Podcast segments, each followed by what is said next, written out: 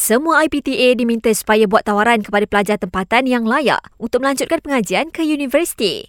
Menteri Pendidikan Tinggi Datuk Seri Mohd Khalid Nordin berkata, ini kerana masih terdapat banyak kekosongan di institusi terbabit.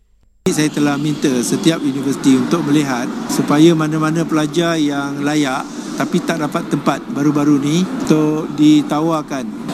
Ini adalah supaya tidak ada mana-mana terceceh dan universiti beri peluang sekali lagi pada mereka.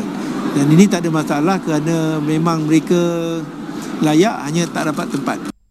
Bagaimanapun tambah beliau, hanya pelajar yang mempunyai kelayakan lulus asas boleh dipertimbangkan selain bergantung kepada tawaran sesebuah universiti.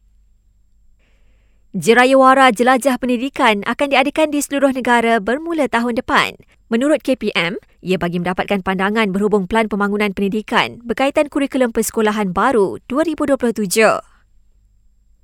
Lembaga Lebuh Raya Malaysia nafi terima permohonan daripada mana-mana pihak berkaitan projek pembinaan Plaza Tol di Gohtong Jaya, Genting Highlands. Jelasnya pembinaan itu dibuat di atas tanah persendirian dan mungkin pihak berkenaan merasakan tidak perlu buat permohonan kepada Kerajaan Pahang, KKR atau LLM. Terdahulu, media melaporkan sebuah plaza tol akan dibina di Gohtong Jaya, namun tol hanya dikenakan ketika naik ke kawasan peranginan itu. Lebih 160 penduduk kini berlindung di PPS di Kedah, Negeri Sembilan dan Selangor ekoran banjir. Majoriti mangsa direkodkan di Kedah, iaitu lebih 100 orang.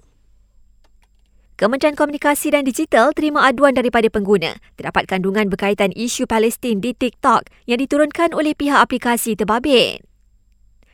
Dan KKM akan mewujudkan Plan Tindakan Kesihatan Mental untuk kanak-kanak dan remaja bagi atasi peningkatan kes kesihatan mental melibatkan golongan itu.